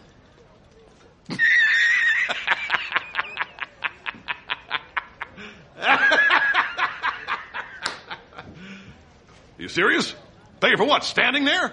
The planetarium tomorrow night, 8 o'clock. There's the door. You pointed out that uh, Ro- Joe Robertson, Robbie, is the only person in this entire film who acts like a responsible adult. Yes. There are, it- basically, it suddenly struck me that every man in this particular film acts like a spoiled child who Yep. throws fits when they don't get their own way. And uh, Joe, barely characterized at all, but uh, with, with what little he has, t- seems like a, a decent stand-up guy. Yeah. It's less so for the women because they, they tend to come off a little better. This is a this is a pretty inclusive film in that the women kind of get some of the, the best stuff to do. At least May does. I was just about to say, May does, and I suppose... I like Betty. Yeah, Betty a little So we didn't mention her before, but it's um, Her part is so small, yeah. it's, you know, it, it's not... I've always liked Elizabeth Banks though. She's got a, a charm to her. She does, yes. Um, but also in the extended edition, JJ dresses up in the Spider-Man costume. Which wouldn't fit him. Of course it wouldn't. It's ridiculous. He'd but it's an, his feet out through the bottom. it's such a, a a surreal moment. It's it's hard not to laugh. I'm Yes. I'm wondering what what I'll feel the next time I watch it. But uh, no, it's, uh, it's it's great fun to watch, and obviously something that I'm not sure would have worked perfectly in the uh, cinema, but could- it just would have thrown everyone off so much. Mm, well, it feels like an outtake. Yeah, it does. It's like a like a, a blooper. The guy brings in this Spider-Man costume that he found in a bin, and JJ concludes from that that Spider-Man has publicly hung up his costume. He could just have thrown one out. There's no proof for this, and the Bugle publishes Spider-Man No More. Full stop. No question mark. We know it to be true. It then comes back with crime up 75%. Where are they getting this figure from? I'm fairly certain fraud was unaffected by Spider-Man. I'm fairly certain wife beating, all manner of crimes that cannot be directly solved with thwip. And honestly, when it comes to crime up 75%, that, that's an appalling amount of crime. I mean, if you know how much crime actually takes place in New York and how many police precincts it takes to cover and just to keep that in control, not to eliminate it, just to keep it in control, keep, stop it from turning into absolute anarchy. And Spider-Man was suddenly the inclusion of him, like basically, if Spider-Man's dealing with that much of the crime, then like, that implies 75% of the police force can just not come into work. if he's around. Why had New York not devolved into complete Yeah, terror? it, should, it should be the Dark up? Knight Rises without Spider-Man under that circumstance. Crime up 75%. Oh, well, that's a great fun little figure to put out there, except for the fact that New York is burning if that comes to be the actual case. That may well be true. Or was, as I understand it, crime in New York has gone down substantially in the last decade and a half. Thank you very much, Giuliani. So yeah, they, they need no evidence or just ask their scientician for their headlines. they just say them. At this stage, the whole thing of, uh, I want Spider-Man and uh, JJ d- dissolving into craziness. Basically, it doesn't matter after that point if JJ has this agenda against Spider-Man. It doesn't matter. He has proved that he is a genuine help to the city. So technically the city all loving him at the beginning of Spider-Man 3 is an oddly natural progression of the story, even though it shoots the story in its face. There's also some slightly uncomfortable racial stereotypes. When you say slightly uncomfortable, Very. I'd go with very. I'm talking about Mr. Ditkovich here. And the Asian lady in the subway playing the violin. and his uh, his boss, the uh, the pizza guy, and yeah, Yeah. yeah. And the fact that the reason his work colleague is not in today is because he got deported. Ooh. Yeah, this is the kind of stuff that if it had been in the Avengers, people would have been like, oh, come on. Like, I, I don't think the world's come on that far since 2004, but maybe it has. I mean, the Ditkovich family, when they're sitting around, uh, they're, they're playing this sort of vaguely Eastern European music, and uh, the daughter appears to be cooking gasoline on the stove. Yeah, she drops a ladle on it and it just bursts into flames. And, and you know, they're just sitting around a, a, an empty table staring at one another and going, oh, this is like the old country. And yeah, like I say, kind of uncomfortable. But we're living in a post-Borat world now. Maybe the proliferation of the my wife meme and the whole Borat thing kind of drew attention to how uncomfortable that kind of humor actually is now. So yeah, maybe it changed the world. We don't know. Well, if it drew attention to it for you, then that's good. Uh, Yeah, a, a lot of the, especially in the extended version of this, um, a lot of the uh, decisions that Peter makes, especially about being Spider-Man, seem to come from his doctor, who plays armchair shrink with him, and it goes into this elaborate um, series of "this is what I've been told to do," which may or may not directly apply to you, Peter. In fact, they really, really don't, and it in fact sounds like terrible psychology. And really, Peter needs to see a shrink He in a good way. I, I, I think that would be very progressive for him. he actually says to MJ at the beginning, she says she's seeing somebody. He goes, "Oh, like a therapist? Oh, that's great." Or, or words to that effect. She also needs a therapist. It would help her to, to get to get her head around her issues with Peter and Spider-Man and herself and her father. This next one's a question. How does Dr. Octopus put on his long coat? Yeah. I thought maybe like he cuts the back out of it, then he walks forward 20 yards away from his coat hanging up on a hook with a hole in the back of it, extends his octopus arm and walks backwards, poking the arms through the back of the coat. Um, when he talks to the arms, I was reminded of one thing which is going to be completely lost on all Americans and half the Brits. Rimmer and Mr. Flibble. and I'll leave it at that because if I have to explain it, then It's not worth it. it doesn't make any sense. It doesn't make any sense to anyone still listening. So yeah, we can't possibly do that. Who'd clear up the mess? Also, Alfred Molina has been rendered three times as three different characters in Lego. Dr. Octopus, Satipo in Raiders of the Lost Ark, as in Throw Me the Whip, and uh, Sheikh Amar from the failed follow-up to the Pirates of the Caribbean series, which failed to spawn three sequels, Prince of Persia, wherein he played the cheeky Cockney Jack Sparrow type guy who turns up way too late for that to really be his role, and isn't in it enough, and isn't really given that much to do. Um, Jin from Lost is also in this as Doctor Octopus's assistant uh, during the um, thing. Daniel Dae Kim, Uh, the the one that made both of us drop our jaws to the floor, and I was so amazed that I kept stum about this until Sharon saw it, so that I wouldn't spoil it for her. Joel McHale is in Spider-Man 2.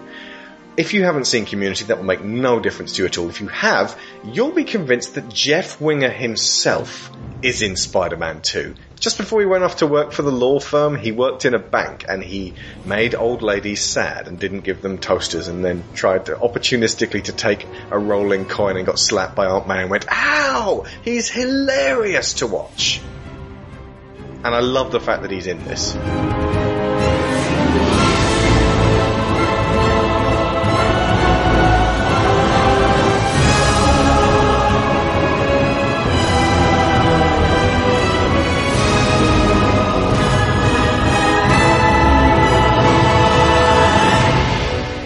So what makes him Spider-Man again? What brings him out of all of this funk? What makes him really Spider-Man? Because after May's speech, I thought, right, well that's it then. He's got to come away from this feeling completely reinvigorated and able to actually face up to this terrible inner demon. And then when he, he jumps and squirts, it doesn't work. A third time, and he falls and hits the car and says, my back, my back, and then toddles off like an old man. Um, and that really deflated me because it was like, okay, we expect, I suppose it's supposed to. You're supposed to think, you're back, yeah, Spider-Man, he's back. And then he only really comes back in when MJ is kidnapped, because that's the button that makes Spider-Man spring into action for an end sequence. MJ is kidnapped in the first one, the second one, and the third one, and Spider-Man springs into action to go and save her, and she hangs from a thing and screams. Must be Tuesday. Must be Um, That appears to be it, trying to protect the people he loves. That's what makes him really Spider-Man. Well, when it comes down to it, this is what we we've kind of been getting agitated with him for not doing. Figuring out what it is he wants, what it is that motivates him, um, what his goals are, and they are all the same thing. MJ, safe and happy. Uh, no, MJ, safe, and either Safe and unhappy. with him She's MJ. or single and miserable. Because MJ, happy with John, he doesn't seem too wild about. So, with him and miserable, or alone and miserable. No, no, no. With him, I don't, actually, I don't think happy really comes into it. Safe and with Because him. he gets to be a happy Spider-Man while she's miserable at the beginning of Spider-Man 3. Yes. Indeed. Well, he gets to be happy. He happily swings off from the apartment, having been given her blessing to go off and go get him, Tiger. Mm. Go be Spider-Man. I'll be here being, in fact, I'm just gonna go and hang myself in the closet with the wedding dress. I'll be there if you need me. With your webbing. It's symbolism. It's symbolism, folks. I mean, technically, if you want to get really pedantic about it, when she breaks up with him on the bridge in Spider-Man 3 and he does that little fat creased up face, as soon as he got back into costume and tried to jet off again, he should not have been able to because his spider powers would have failed because he's truly miserable inside. In the original Spider-Man 1, he actually wants to feel more powerful. He's bullied at school and he's up against it and he feels insignificant. And these powers come at just the right time when he wants to feel more special. And then when he finds out that being special isn't what he thought it would be, he kind of wills them to go away. In which case them coming back should really have happened at a point when he matures and realizes that being able to help people is more important than Peter getting what he wants. Which is exactly the moment after Aunt May gives him his marching orders. Yeah. So basically, That's when they should have come back. Instead, it turns into this really kind of pathetic, well, I guess if MJ's kidnapped, then it comes back. So effectively there's an entirely superfluous 3.5 act um, that doesn't need to be there. It does to resolve the Doc Ock thing, Well, but no, really all That- Peter that has to do for that is to turn up and inspire him. Yeah, and I, I pointed this out at the time. Why, why oh why oh why does Doc Ock take off with MJ? There's no logical, he doesn't give a toss about MJ as a person. He's not trying to attack Spider-Man's heart like the Goblin was trying to do. So why does he need to take MJ? There's a whole protracted. Uh, it's all just, let's face it, to get him to kidnap MJ so she can be hanging from something and screaming. Exactly. But he goes to Harry and he wants the tritium. He wants the special, like the rarest thing in the world. And Harry clearly didn't spend everything on this first experiment because he's got all the rest of it in his wall safe. Um, so yeah, he wants Spider-Man. Doc Ock will get him Spider-Man. Doc Ock realizes that Peter Parker knows about Spider-Man, and clearly Peter Parker cares about this MJ girl, so he kidnaps MJ, so Peter will get Spider-Man to come get MJ, and then he fights him on the train to get him to Harry so that Harry will kill him, and then he doesn't care about Spider-Man, but it doesn't make any sense that after this, he keeps MJ. Exactly. Once he's got the tritium, that's it. He no longer needs any of the bits and pieces of his previous overly elaborate plan. At that stage, basically, he needs to go back to his lair with this tritium, stick it in the machine, and then just almost absent-mindedly swat the bindings off of MJ and say, go away. I'm going to do my thing. I am still a scientist. Basically, you can't kid yourself, I'm still a scientist, I'm doing this for the good of mankind, if you have a girl tied up and screaming behind you. Yeah, that's bad. That's mad scientist. Bad scientist. Naughty scientist. Dangerous to know scientist. Absolutely. We've completely bypassed the train sequence. It is still eye-popping. There are many, many moments when the CG does not hold up today. It's millennial rubber. And that's really it. It's great to look at. It's not as, like, oh, Jesus Christ, as the one in The Wolverine. And that's surprising. The Wolverine episode coming fairly soon. I will say the train sequence, really pretty good in that The Wolverine feels like it's actually happening. In this, you, it just jumps between actually an actor and actually Alfred Molina on uh, a set and then suddenly a computer and cartoon bashing each other around. It whizzes all over the place. It's visually dynamic. It's great to watch, but you know you're watching a cartoon and you disengage. Or at least I do. It's still a great sequence. The important thing about that sequence is of course that Spider-Man Peter gives his all for these people. He stands at the front, this figurehead, this protector, and just goes and just gives every possible thing he can. And he pulls this terrible face, like, you know, when he's running and he looks like this demonically possessed old man having his nuts crushed to death by the Green Goblin and he's going, but the fact that it's Peter giving so much for these people is a wonderful moment. And then you get an even more wonderful moment when, as he topples, they catch him and gently bring him into the train and gently pull him up on their uh, arms and gently move him across and he sort of drops into the cruciform pose and gently suddenly, just like Superman, he's also Jesus. And that's fine. Spider-Man died for our sins. And then they give him his mask back and not one person on there is that guy out of the boats in, uh, The Dark Knight who's like, fuck it, I'm going straight to the Bugle and describing this guy. Uh, because, uh, again, that ruins his whole, um, secret identity thing. But it's a touching moment because everybody shows solidarity. They see what he gives on a daily basis for everybody else. That's a wonderful, excellent moment. Cannot fault that. And then Doc Ock comes in and they get in between him and uh, Spider-Man and it's this wonderful, you gotta get through us moment. And then it's like, look dude, the film is gonna carry on. We got a kidnapped girl here. There's an end sequence. It's gonna happen whether you guys like it or not. So even though something was about to be proved here, get the fuck out of my way, grab Spider-Man, yoink, and then we go to the end sequence. And it's like, it's thundering towards this sequence that absolutely has to happen, which is the final showdown. It's like, it's almost like, the humanity of the film is almost getting in the way of the comic booky, cartoony nature of it. And then eventually the humanity has to be shoved aside. And then fortunately, it gets rescued by the end as, as Doc Ock stops being such a complete cartoon robot and, and goes back to the man he was. And it's almost like it's not really Peter who's inspiring him. Peter's passing on what Otto said to Peter. So technically it's the man Otto used to be re-inspiring himself to do the right thing. Which is kind of what happens to Peter. He's looking back to the child he was and the idealist that he was and the, all the things that he wanted to do to help people when he first became Spider-Man to re-inspire him to be Spider-Man again. Yeah. Because that's what Henry Jackson is really. He's little Peter. Hmm. But that's actually not what does it, is it? Not really. No. What does it is MJ. Is MJ being kidnapped and again. screaming. Yes.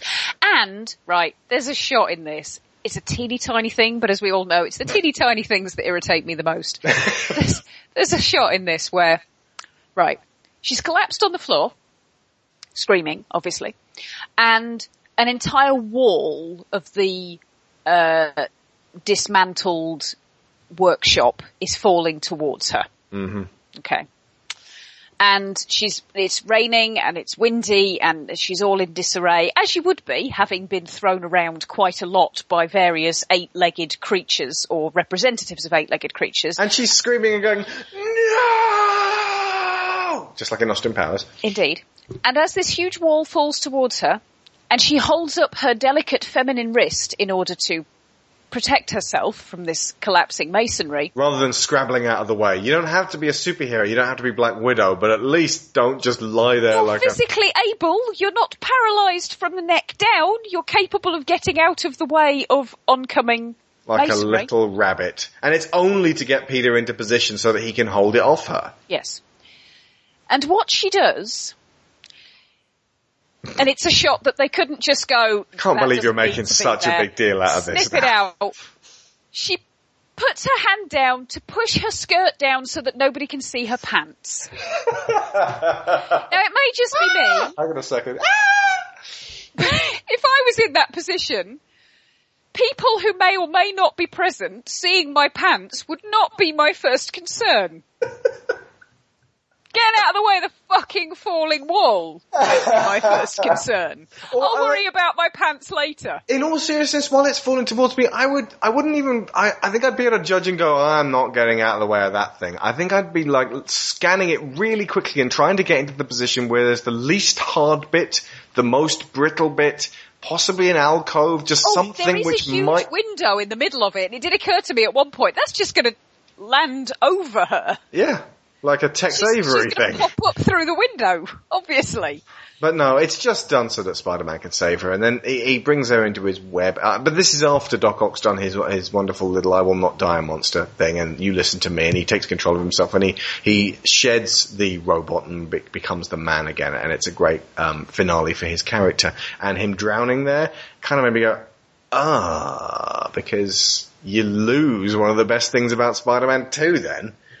And then you cut to two of the worst things about Spider-Man 2.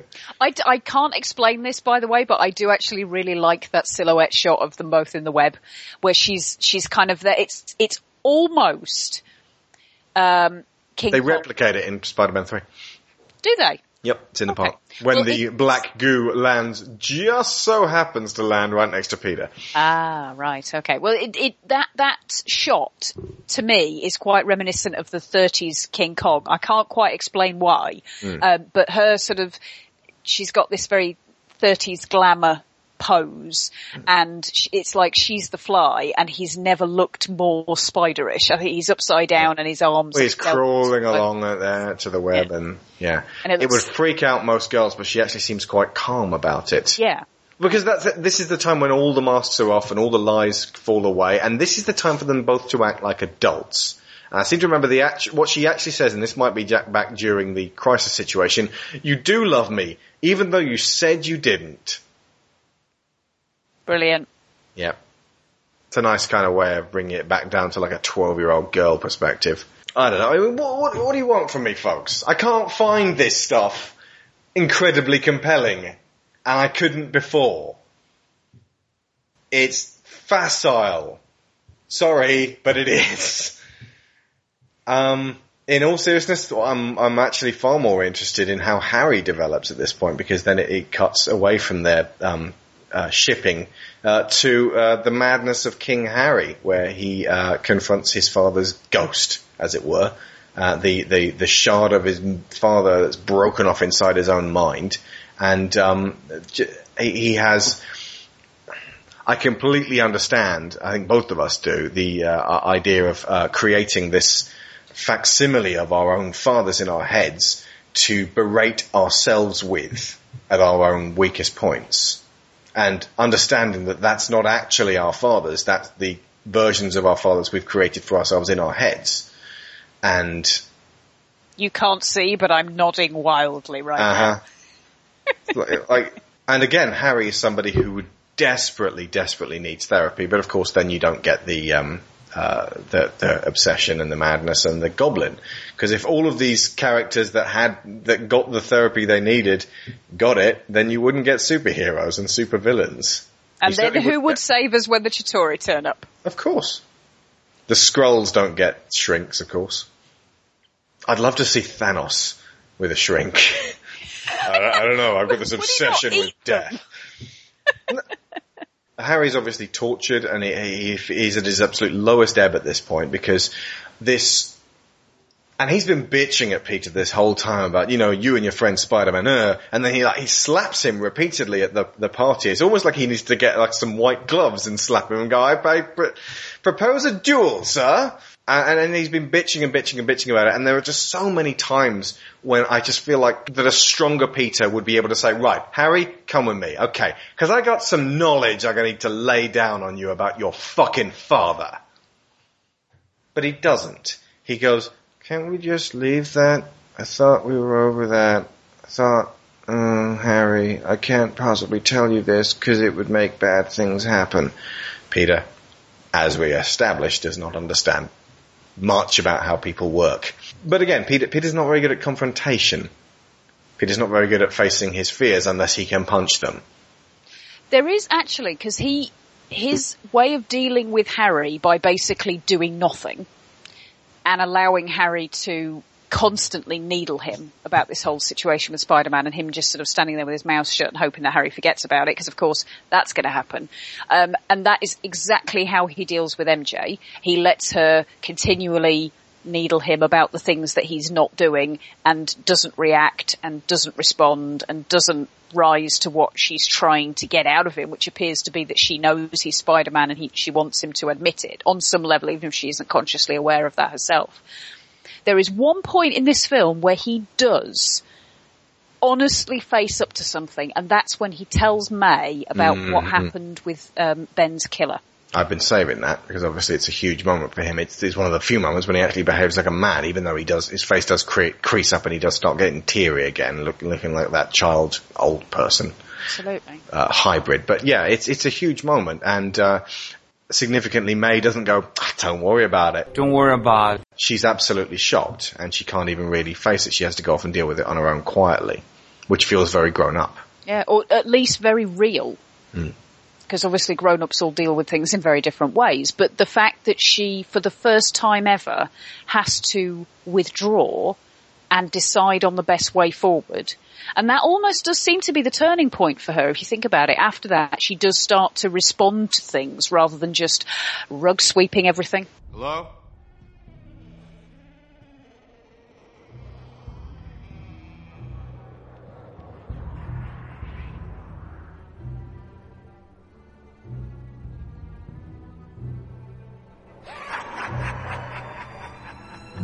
Who's that? Son. I'm here. Dad? I thought you were. No. I'm alive in you, Harry.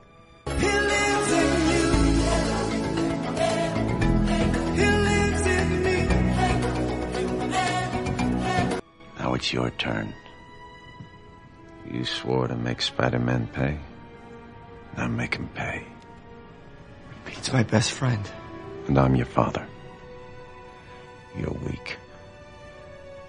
You were always weak. You'll always be weak until you take control. Now you know the truth about Peter. Be strong, Harry. Avenge me. Avenge me! I mean, really what we're witnessing when Harry finds the Goblin Cave, which is what it is, uh, behind the mirror. Um, by the way, was that there all along? Because it looks like it was like a secret room behind the mirror all the time. It wasn't just something like Norman didn't just knock his wall in and like, well, I got to put my goblin stuff somewhere. It is an old house. It's possible that it's got, you know, walled up attic alcoves and things like that. It's a nice metaphor for skeletons in the closet too.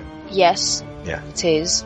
Um, And yeah, he has to he has to face up to who his father was, thus who he is. And unfortunately, because he's not able to step out of his father's shadow, he allows that to inform on his future decisions in a fatalistic way. And I do wonder, actually, considering this is the way he takes it, what actually might have happened had Peter genuinely confronted him on who his father really was and how that went down, the exact confluence of events. Because all Peter really had to say was, Okay. Your father was the Green Goblin. I won't listen to this. No, no, no, Harry, listen to me. Oh, you're not gonna go, you're, you're running away? Okay. Thwip, thwip, thwip. Now you're stuck to the wall. Oh, you're shouting at me? Thwip. One more. Let me get you some nose holes here. Now you are gonna fucking hear me out. Get this. Pops standing on top of the George Washington Bridge. He's got MJ in one hand, the cable car with the other. That shit was on the news. That was your dad. Then we had this big fight, and he ended up dead. One thing led to another. I didn't kill him on purpose. In fact, I decided against it. He was beating the living shit out of me. He threw a load of bricks on me and I thought I might die. Then he got to the point where he was basically threatening to rape Mary Jane, our friend, to death. I think at that point, I kind of went a little crazy on him. It didn't work out too well for Norman, but I left him alive. I walked away. I decided that even though I did have the ability to kill him, I could not do that to another person. The point was that I had respect for the man that Norman Osborn was, and that I truly wanted to believe he could be again, and I had respect for his son. That's why I kept his secret. It wasn't for him though, it was for you. If I'd known you were to twist it around into this vendetta against Spider-Man, which nothing but my death could satisfy, I'd have told you then and there. Don't tell Harry. I abided by his wishes because I thought it was best for both of us. But you're clearly going down an extremely dark path and you're becoming entirely ensconced in bitterness and revenge for something that actually didn't happen. So I'm gonna lay this on you right now. To hell with the consequences because you need to be told this stuff like an adult, not like a child. But of course, that's the tragedy running through the entirety of Spider-Man, because Peter treats Harry without responsibility for the one man he's supposed to have responsibility for, his best friend. And Harry himself takes on far too much responsibility, which is to follow in the old man's legacy, which is to do I don't know what. But it certainly involves the destruction of Spider-Man. More on that next week when we cover Spider-Man 3, The Shittening. Which is one of those movies, and I'll say this now, that when you first start watching it, you're like, maybe I've been too hard on Spider-Man 3 all this time. Spider-Man 1 was really good, Spider-Man 2 was really good, both of them had their flaws, but on average, they're really decent superhero movies, especially cons- compared with the rest of the fair at the time, and they still hold up today, even though they do exist in this world where they're sort of straddling real and uh, overly stylized to the point where it's actually like a cartoon with some unexpected truths in it, as opposed to watching something real with stylish, cartoony stuff going on. And then about 25 minutes into Spider-Man 3, you're thinking, okay, maybe it wasn't as, uh, isn't, isn't going to carry on to the uh, level that it's got to now. By the 45 minute mark, you remember how and why it got as terrible as it did. So we'll look forward to that one then. So it only remains for us to say, I've been Alex Shaw. I've been Sharon Shaw. And Neural, Neural Handshake, Handshake complete. complete.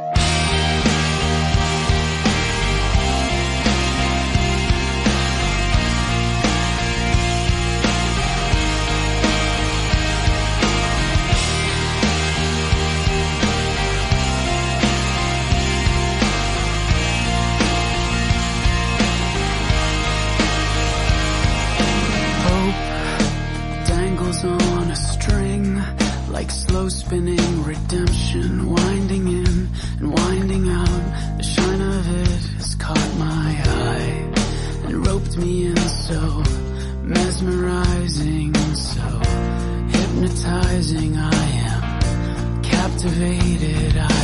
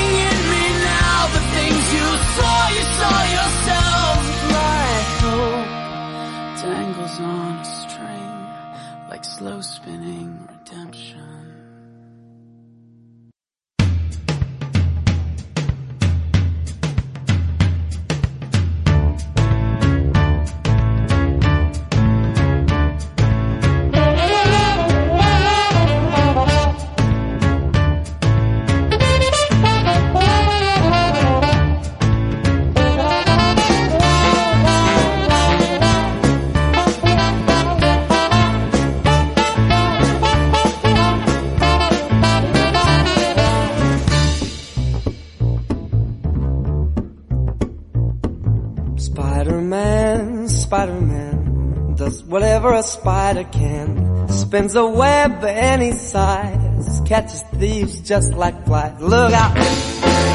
Here comes a Spider-Man. Is he strong? Listen, bud. He's got radioactive blood. Can he swing from a thread? Take a look overhead. Hey there! There goes the Spider-Man. In the chill of night at the scene of the crime. Like a streak of light He arrives just in time. Spider-Man, Spider-Man Friendly neighborhood Spider-Man. Wealth and fame he's ignored. Action is his reward. Look out There goes the Spider-Man. Watch out Mr. Heisenberg